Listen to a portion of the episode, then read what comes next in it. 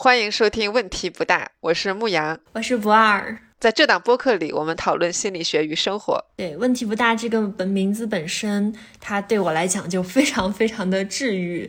当我们当时决定好要用这个来当播客的名字的时候，我直接就笑得停不下来，大概持续了十分钟。然后呢，我就想到，就是正念减压的课程那个创始人卡巴金，他曾经在呃多舛的生命里面写过这么一句话。他说：“只要你还在呼吸，你身上安好的地方就要比不对劲的地方多。所以，这是我理解的问题不大的精神。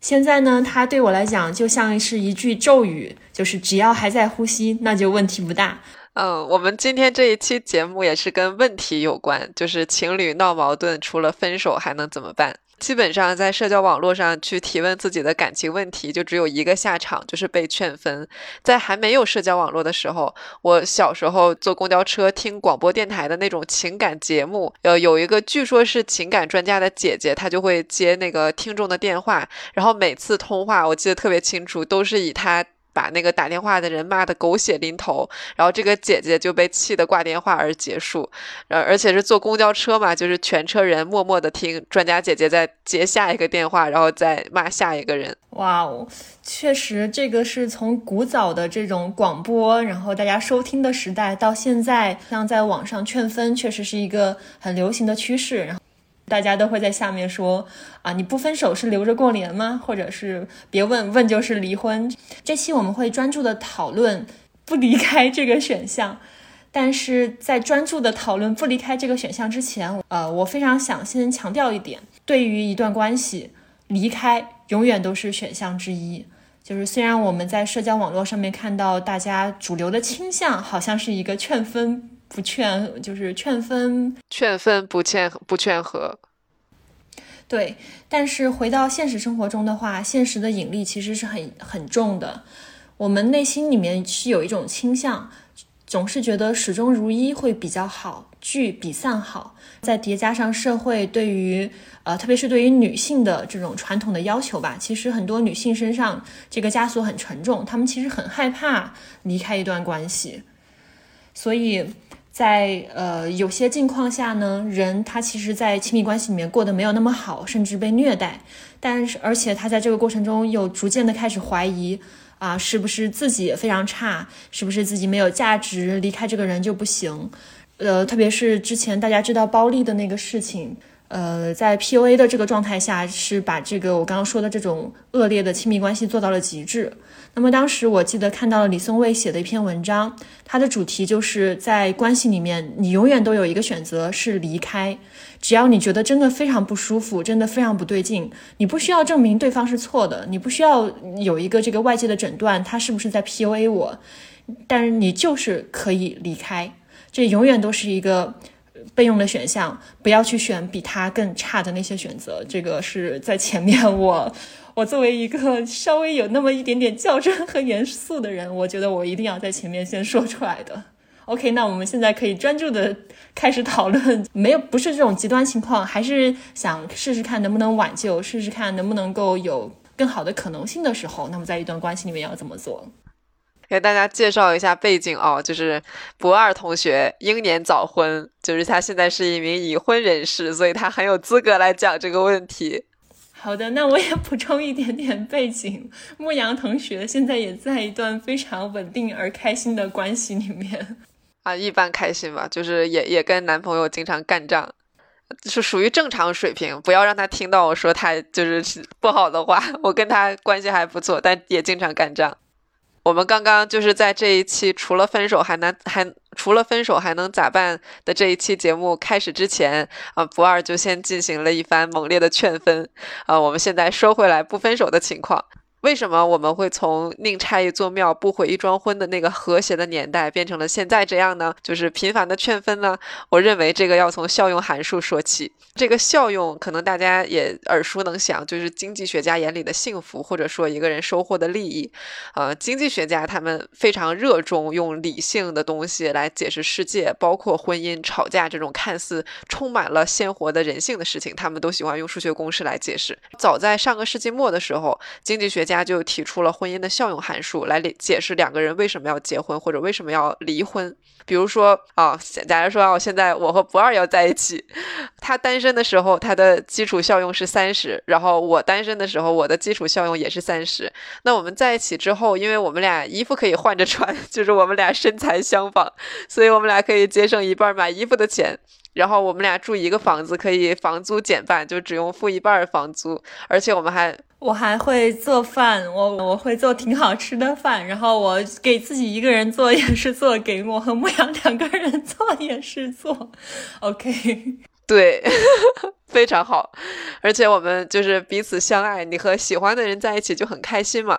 然后，所以我们两个在一起之后，我们俩的效用都变成了五十。那对于我们每个人来说，就都有这个二十的效用增加，所以总共创造了四十的效用增加。我们在一起就是一个特别稳定而且特别合理的事情。好的，虽然我没有笑出声，但是我已经笑远过去了。但是啊，但是如果说我们在一起之后，就是这个蜜月期一过，然后这个不二他发现我老是不洗袜子，然后他不仅要洗自己的袜子，他还要处理我的臭袜子，那他的效用可能就变成了四十五分，就是又减去了五分。然后如果更严重一点呢，比如说，哎，有一天我出轨了，然后我严重的伤害了他的感情，可能他的效用就会在四十五分的基础上再减去三十分，变成十五分。那十五分已经远远低于他就是单身自己过的时候的那个基础效用了，所以他就会果断的跟我分手。不一定哦，可能没有那么果断，我会再尝试挽留一下，然后挽留之后发现还是没到三十，算了，还是我自己过比较爽。对，所以这个东西都是跟一个人单身的时候那个基础效用去比。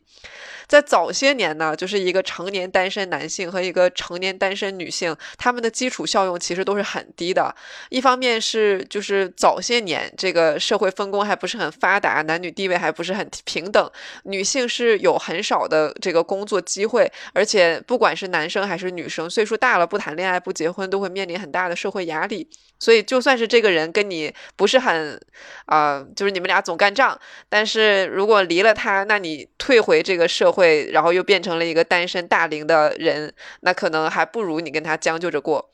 而且从前就是家庭承担了很多功能，像保险啊、家政啊，甚至以前有子承父业这样的事情。所以就算是这个婚姻当中充满了矛盾，人们可能也不愿意离婚。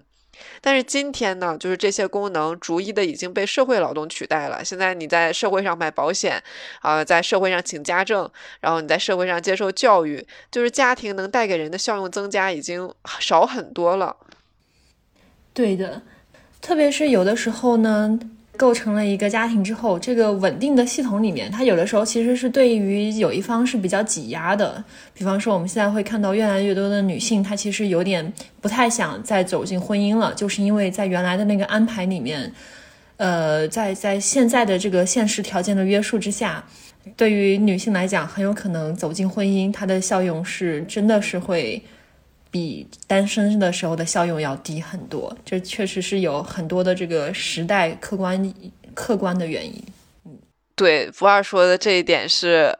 很有道理的。家庭内部的经济安排其实往往没有市场有效率。说回来，为什么今天人们这么热衷于劝分？一大原因就是因为分了真的没什么。因为人们单身的时候基础效用就很高，就不管你是二十岁、三十岁，甚至四十岁、五十岁，就现在这个年代，你就算单身也不能怎么样，就是基础效用还是很高的。而婚姻或者恋爱带来的这个效用增加值呢，又没有多少，那一些矛盾冲突就可能会把这些增加值全部抵消，甚至。就变成负的了，就这个关系带给你的效用改变已经变成负的了。对的，就是为了做这个选题，我回头倒回去看了一下亲密关系的那本书，然后他提会提出一一段浪漫关系里面，其实大家会经历这种绚烂，然后幻灭、反思、成长，大概是这么四个步骤。所以说，就是你最开始遇到一个人的时候，两个人都泡在了粉红色泡泡里面，你对对方有非常多的理想化。然后你觉得对方的一切都无比美好，然后呢，等到激素、荷尔蒙稍微消退了那么一些之后呢，你就到了那个幻灭期，然后幻灭期就是矛盾开始密集的爆发的那个时期。但是呢，只要你挺过了这个时期，你们双方能够协调安排。走到这种反思和成长的阶段，如果你们有一段比较良好的亲密关系，那么我呃我我以我的个人的一手经验来讲吧，就是好的亲密关系真的能够做到效用非常非常高。投资人李路他有一个形容，就是现在社会大家为什么这么繁荣，是因为思想的交流各方面的交流能够做到一加一大于四。我其实觉得好的亲密关系也是能够做到一加一大于四的。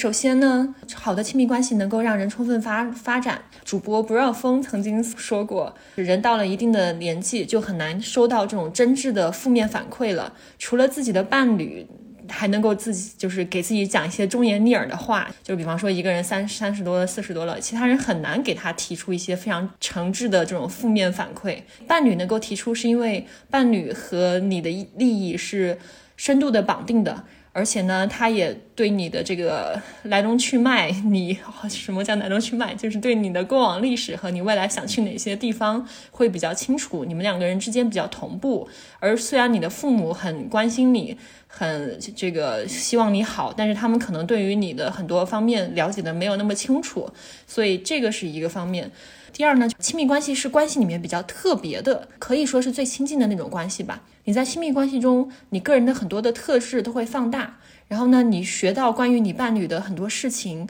你学到怎么样去跟他相处的这些技巧，也都能够化用在你和别的人、别的事物的关系上面。就是如果两个人能够不断的互相促进、共同成长的话。其实对个人的发展是非常有益处的。那么像是其他的一些什么幸福呀、积极情绪啊，这个，嗯，两个人在一起挣钱的能力加倍啦，这些就是很基础的，我就不多说了，大家能够想象得到。为什么我的洋脸上洋溢着笑容？不知道，这就是英年早婚的好处吧？Happily married。然后呢，再倒回一点点，回到经济学一点。我跟牧羊两个人都受过一些经济学的训练，所以说可能时不时的那小块就会跳出来。其实两个人的长期关系，它是两个人在重复的博弈。那么重复的博弈的时候呢，跟单次的博弈相比，交易成本就降低的非常多了。你们会有这种基础的信任，你们不需要一次一次的用这种各种方式来。重新的建，就是你跟不同的人可能要用不同的方式去重新建立信任关系，那个其实是很大的抬升了这个交易成本的。类似的就是现在的社会虽然正在往牧羊说的那个，就一个人他作为原子化的生存也能够很好的满足的自己的需求，就是正在往那个方向发展，但是毕竟还没有发展到那一步。然后目测我们有生之年可能也还没有办法完全发展到那一步，所以说有一个伴侣，有一个搭档。呃，就像创业的时候，你要找一个这个合伙人一样，其实是很有好处的。嗯，那么再倒回来一点的话，存在主义心理治疗里面提到的四个这个基础根本问题，里面有一个是存在的孤独。那么亲密关系其实是非常能够缓解这种或者说冲散这种存在的孤独的一种状态。嗯，我觉得就是因为不二说的这种啊复杂困难，但是又迷人的博弈，我们才会去讨论矛盾出现了，但是除了分手还能怎么办？嗯，那如果去讨论这个问题的话，我觉得可能要先讲清楚的一点就是冲突的本质到底是什么。就是当我们跟人吵架呀、分手啊、离婚的时候，心中常常升起的那个声音是他不是对的人，我们就会有一种甜美的幻想，就这个世界上一定存在一个对的人，而且我能找到他，我们在一起就都可以轻轻松松的做自己，我不需要为他做出改变，他也不需要为我做出改变。但是找到这个人的概率是比较小的，就是我们大多数人的伴侣都不是这样的人。对我，事实上觉得所有人都没有办法直接找到这个人，然后这也是一个人比较原始的那种幻想，或者是说我观察，也不是我观察吧，我我揣测，这可能是全人类的极致幻想，幻想有这么一个这个理想的客体，他能够不管我怎么样都无条件的接纳我，都能够非常的呃恰到好处的给到我的回应。那么事事实上，两个人因为是两个人闹别扭，再正常不过了。大家可以想一想，其实一个人跟自己都会不断的闹别扭。我最近在读一本书，叫《礼物》，它作者是伊丽莎·格尔，是一位呃，既是一位大屠杀幸存者，也是一个很厉害的治疗师。那么这本书里面有一个非常棒的比喻，他说我们每个人其实都是像一个家庭，有一部分是熊孩子，就是他很想要欲望的满足，他想要的是即刻的满足，而且他没有那么多的精力去考虑后果。然后有一小部分是一个天真的可爱的小孩，他有满满的好奇，有童心，然后呢，对这个世界就是充满了那种朝气蓬勃的这种向往吧。有一部分是青少年，他想要冒险，他想要去调情，想去追自己喜欢的人，想要证明自己很有能力。有一部分是一个理性的成年人，他会做好筹划、计算、执行、分析、判断。有一部分是慈爱的家长，他很善解人意，能够呵护好自己；还有一部分是严厉的家长，他喜欢挑刺批评，然后在你表现不好的时候，他就可劲儿的批评你；在你表现很好的时候呢，他就给你泼冷水，让你不要，呃，这个太骄傲自满。我相信大家应该都很熟悉最后的这个部分。那么，其实，在我们自己内部，这些不同的角色也会是出现冲突的。我觉得大家可能都遇到过这种对自己的这个熊孩子的部分束手无策的部分，就是你比方说你明明是觉得我这会儿想要读书，我想要学习，我要呃考好考试考好升职加薪，但是一不小心就在抖音、B 站、快手、微博上面度过了愉快而颓废的一天。然后或者呢，就是你内心里面那个严厉的家长太厉害，遇到了一些挫折，这个严厉的家长呢。明明是想帮助自己，但是呢，他骂你骂的太厉害了，反而让你直接想躺倒，就是然后离目目标更远了。所以，当两个人凑在一起的时候，大家可以想象，这是两个家庭在一起，就是一个人的熊孩子部分占主导的时候，另外一个人可能就作为一个理性的成年人，他就会被气坏。如果两个人一起进入了这种严厉的父母模式，你喷我，我喷你，啊，真的，那就分分钟想散伙的。对，我们在讨论矛盾冲突的本质嘛。那不二说的这个矛盾冲突的本质，可能就是我们本身每一个人跟自己都很难和谐相处，所以你跟另外一个人就更难和谐相处。就是它其实是善与善之争，就是你不同的想要达成的需求之间在打架。对我是特别赞同这一点的。就我自己跟人吵架的时候，总会有一种感觉，就是我是对的，然后对方是错的，而且对方错的不可理喻，他竟然错到无法理解我是对的这件事情，说明他就是非常非常错。嗯，但是就像不二刚刚讲的这样，可能很多时候矛盾冲突的本质并不是一个绝对的正义方和一个绝对的邪邪恶方，而是双方需求的不匹配。这个观点是来自于格拉斯的选择理论。我会了解到这个观点是，就实验室的同学在查找婚姻干预的文献的时候找到的。改变自己是很难的，然后改变别人呢，就难上加难。但是有的时候你两个人都不改变的话，就是过不到一起去。像这种需求不匹配。就有很多例子，比如说，我想让你陪我看电影，这是我对陪伴的需求。但是你可能需要独处，需要通过打游戏的方式来放松，这是你对于休闲娱乐的需求。那如果这两个需求就非得要同时存在的话，其实就是很困难。嗯，再有就是我不喜欢做家务，这是真的，我不喜欢做家务。但是。我容忍脏乱差的这个能力非常高，我非常能忍，然后我就要把所有的时间都用来做我自己喜欢的事情，这个是我的需求啊。那我觉得这是一个合理需求，因为虽然我不打扫，但是我能忍。但是你跟另外一个人生活在一起的话，那对方对生活环境的需求，他可能是要我活在一个干净整洁、有尊严的家里，就诸如此类。甚至说，就是往大了说，比如说出轨这件事情，那出轨方他的需求可能是生活呀，或者是性生活要更加的新鲜刺激，或者是要通过就是我和别人在一起来满足自己的征服欲，或者是一些其他乱七八糟的心理需求。但是被出轨这一方的需求是感情应该是要忠诚的，至少你对我要是忠诚的，你你跟我许下的这个契约和承诺是要被遵守的。那这样其实也是。就是一种需求的不匹配，当然我不是美化出轨这个行为啊，出轨就是错的。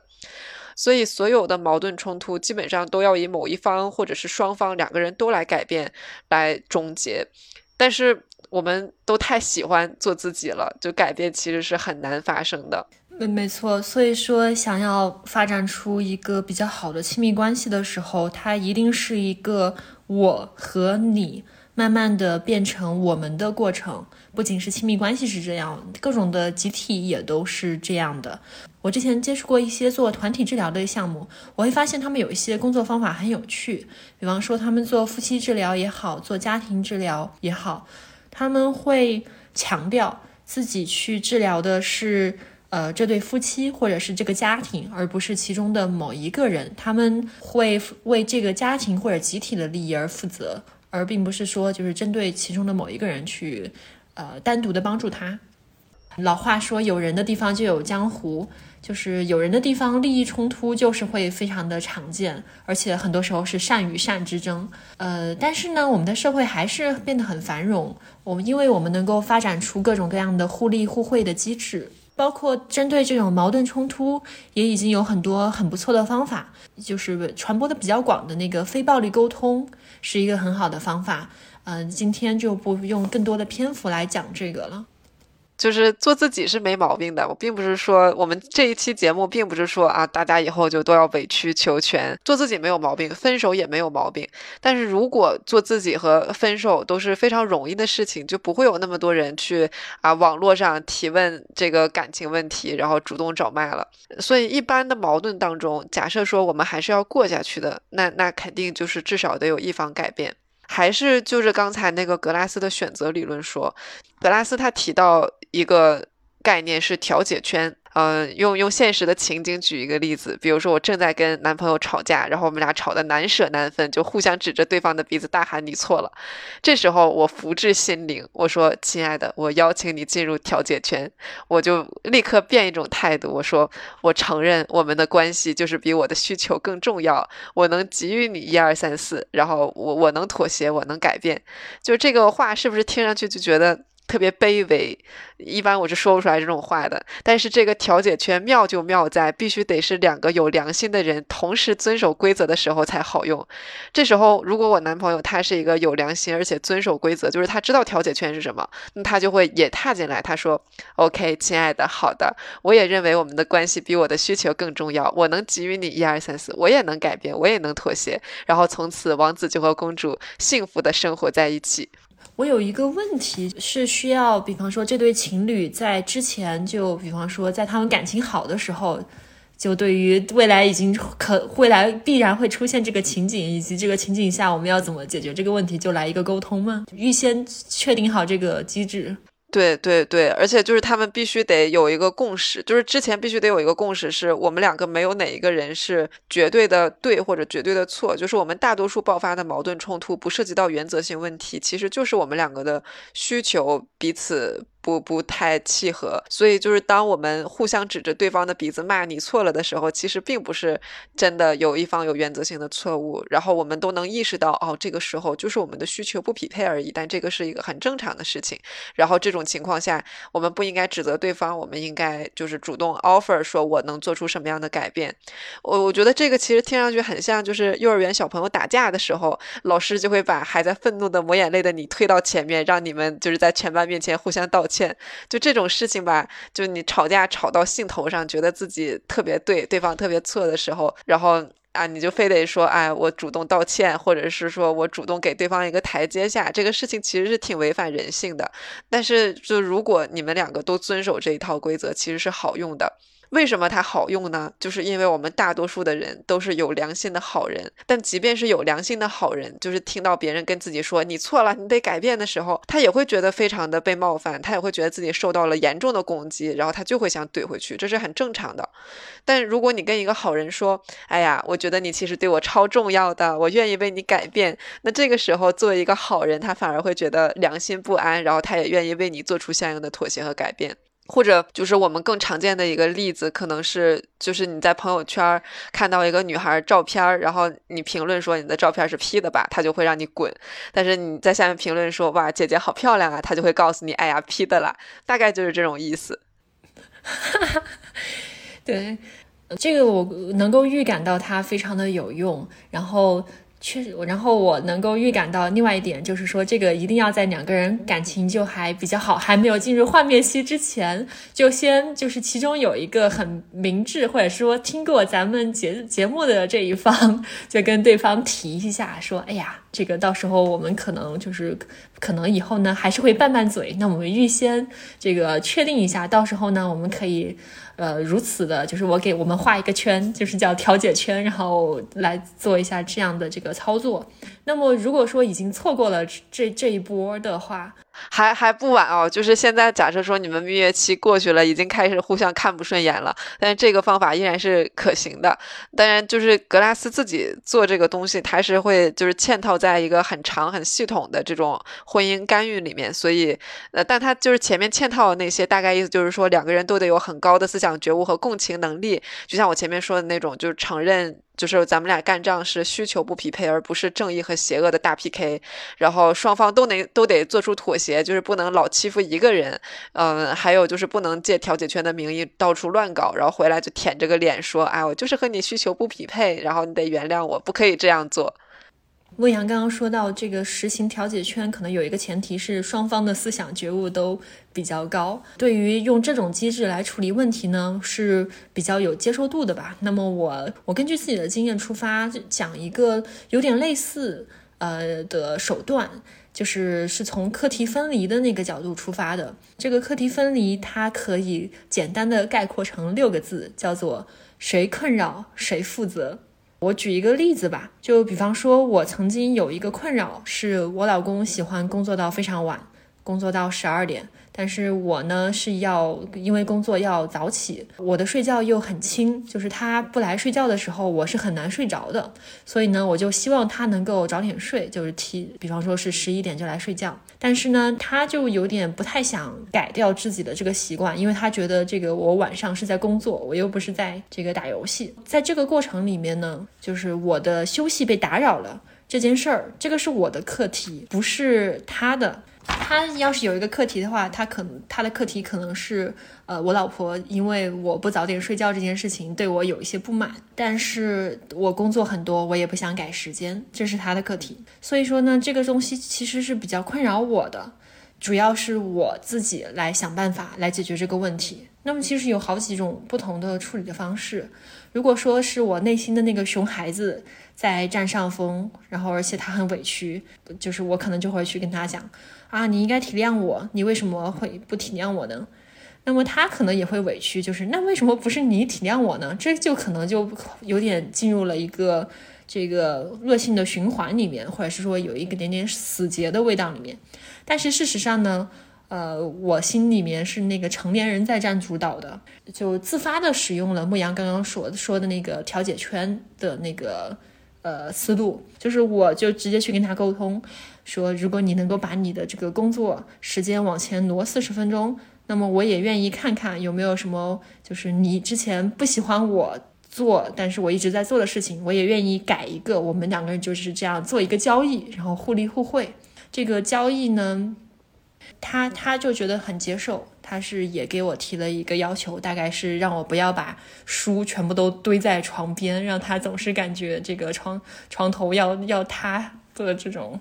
状态。总而言之，我们就达成了一个小小的君子交易之后呢，这个问题就解决了。然后没有任何一方会觉得委屈，然后感情呢也不会在中间被破坏，然后呢效用也提升了。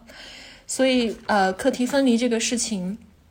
复习一下的话，它的核心思想就是谁困扰。谁负责去解决，谁负责去推动改变？其实这个东西有一丢丢反人性，因为呃，本质上大家内心里面可能会默默的期盼两个事情，一个是问题最好就不要发生，最好呢就不要有这种我的睡眠会被打扰的这种事情发生。然后一旦它发生的时候，我们就有点懊恼。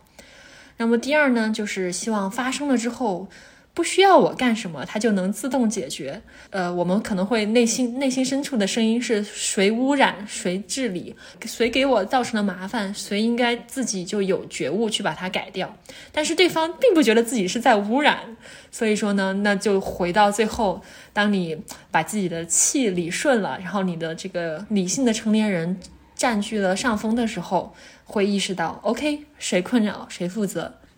最后我们在亲密关系里面，还是想要在里面收获到幸福，为自己和对方都带来幸福，然后再把这个幸福更多的把 love and peace 传到世界上的。我会觉得有一个比较值得努力的方向，叫做不含诱惑的深情，不含敌意的坚决。这个的出处呢，是一个心理学家科胡特，他在论述父母如何回应孩子的需求时提出的一种理想化的状态。但是呢，在情侣之间也非常的好用。不含诱惑的深情，我理解啊，应该是说我对你付出，但是我不求你回报，我付出的本身就给我带来了快乐。然后呢，我看到你接受了我的付出之后，能变得幸福，能茁壮成长，能呃向前一步，能越变越好，那这就给我带来快乐了。我觉得这很接近于无条件的爱。然后不含敌意的坚决呢，就是我自己作为一个生命体，我也要生存、要发展的，所以我一定是有一些底线要坚守，我也有一些自己的利益要保护的。那么我爱你也爱自己。所以我不会去无限度的让步，我有坚持。然后呢，我会拒绝你的有一些需求，我会跟你想办法调和。但是呢，我拒绝你的时候，这个里面没有对你的敌意，而这个是我作为一个生命体保全自己的诉求，或者是我爱自己的一个反应。嗯，我觉得这个话我特别有共鸣，就是不含诱惑的深情，不含敌意的坚决。不知道大家有没有看过一个美剧叫《The Master of Sex》，然后剧中的这这一对角色是真实存在的，就是他们是开创了呃性功能障碍治疗的先河，他们发明了一个东西叫 Sensitive Focus，就是感官集中疗法，然后至今也是性治疗当中使用最广泛的一种方法。然后它其中的一个重要原则，就是在一切开始之前，它就要先给你明确的这个原则，叫无需求型取悦。就是我为对方做什么，不是为了得到任何的回馈，不是说我做了这个动作，他就必须得有相应的反应，或者是我为他做了些什么，然后他就也得为我做些什么。就是我做一些事情，只是为了对方能够开心，这就足够了。这个就是他整个治疗能够起效的前提。就是男生对女生要这样，女生对男生也要这样，同性 couple 也要这样，对，同性 couple 也要这样，对，就是这个事情不能是一个人这样做，然后另一个人就乐享其成，就占对方的便宜，不可以这样。然后另外，不二刚刚说到这个不含敌意的坚决，听上去很像一种决断训练，就，嗯，因为。嗯，西方人他们会特别怕自己的小孩在学校里被人欺负，就他们好像校园霸凌比较严重。另外就是他们培养小孩的最高目标不是让他考清华北大，而是让小孩成为一个 popular 的人。嗯，所以他们会很怕小孩身上有一些性格特质是。就是英文是 passive，就是很担心这个小朋友他不会维护自己的利益，然后总是在让步，总是把别人的利益放到自己的利益之前，然后不会说拒绝。嗯，这个好像听上去还挺像中国传统美德的。而且我觉得可能有很多人就是把这一种不会拒绝的这种感觉带进了关系里面，然后一平时呢就是一直在点点滴滴的忍让，然后直到有一天觉得真的我受不了了，大爆发，然后对方也有点懵。对。对对对对对，是这样的。然后与之相反呢，就是有一类人，他好像啊特别维护自己的利益，总是把自己的利益维护的特别好，捧得特别高。然后甚至有的时候，当自己的利益和其他人的利益发生冲突的时候，也会毫不犹豫的去坚决的维护自己的利益。那这种人就是就是根本不给出申请，是吧？什么叫不给出申请？就就是不含诱惑的申请，他就别说诱惑不诱惑了，他连申请都不提供。哦哦哦哦，对，有点这个意思，就是他非常的有攻击性，就很 aggressive。那还有一种就是，不知道大家看没看过《甄嬛传》？《甄嬛传》里面的这些妃子们呢，她们其实都是属于很 aggressive 的人，就是她们是要把自己的利益和自己的子女的利益放在第一位的，但是呢，她们还要守礼节，她们是不能够在紫禁城的马路牙子上薅着对方的头发干仗的，所以他们就发展出了一套东西叫 passive aggressive，就是消极被动的攻击，就字里行间透露出一种阴阴阳怪气，就是虽然我跟你表面上很和。我好像是一个礼貌的人，我很尊重你的感受，但实际上在行动上还是会冒犯别人，所以这种这种感觉就不是很好。我们也不要做这种 passive aggressive 的人。那像就是这个不含敌意的坚决，就是属于这些西方的父母希望把小孩子培养成的人，就是就是很 assertive。assertive 就是我会。保护好我自己的利益，但是呢，呃，当你的利益和我的利益发生冲突的时候，我也会共情你，只是共情你，我理解你的处境，我共情你，然后我会跟你去沟通协调，尽量能够说在共情你的基础上，然后也保护住自己的利益。所以在决断训练当中，很经常用的一个东西是角色扮演，就是咨询师会。扮演一个你难以说不的角色，比如说你男朋友老让你洗碗，然后你其实不喜欢洗碗，但是他就说你不洗碗就是不对的啊，你就应该洗碗。那每一次你洗碗，你都很难受、很委屈，但是你没有办法拒绝他。这个时候你该怎么办呢？咨询师就会扮演你的男朋友，然后他说：“哎呀，你又该洗碗了。”这个时候你就要你就要说：“哦，你总让我洗碗，这让我感觉很委屈。”就是他不建议，不建议你说你老是让我洗碗，你真的是一个很自私、很不负责任的人，因为这样听上去就是在指责对方，就包含了敌意。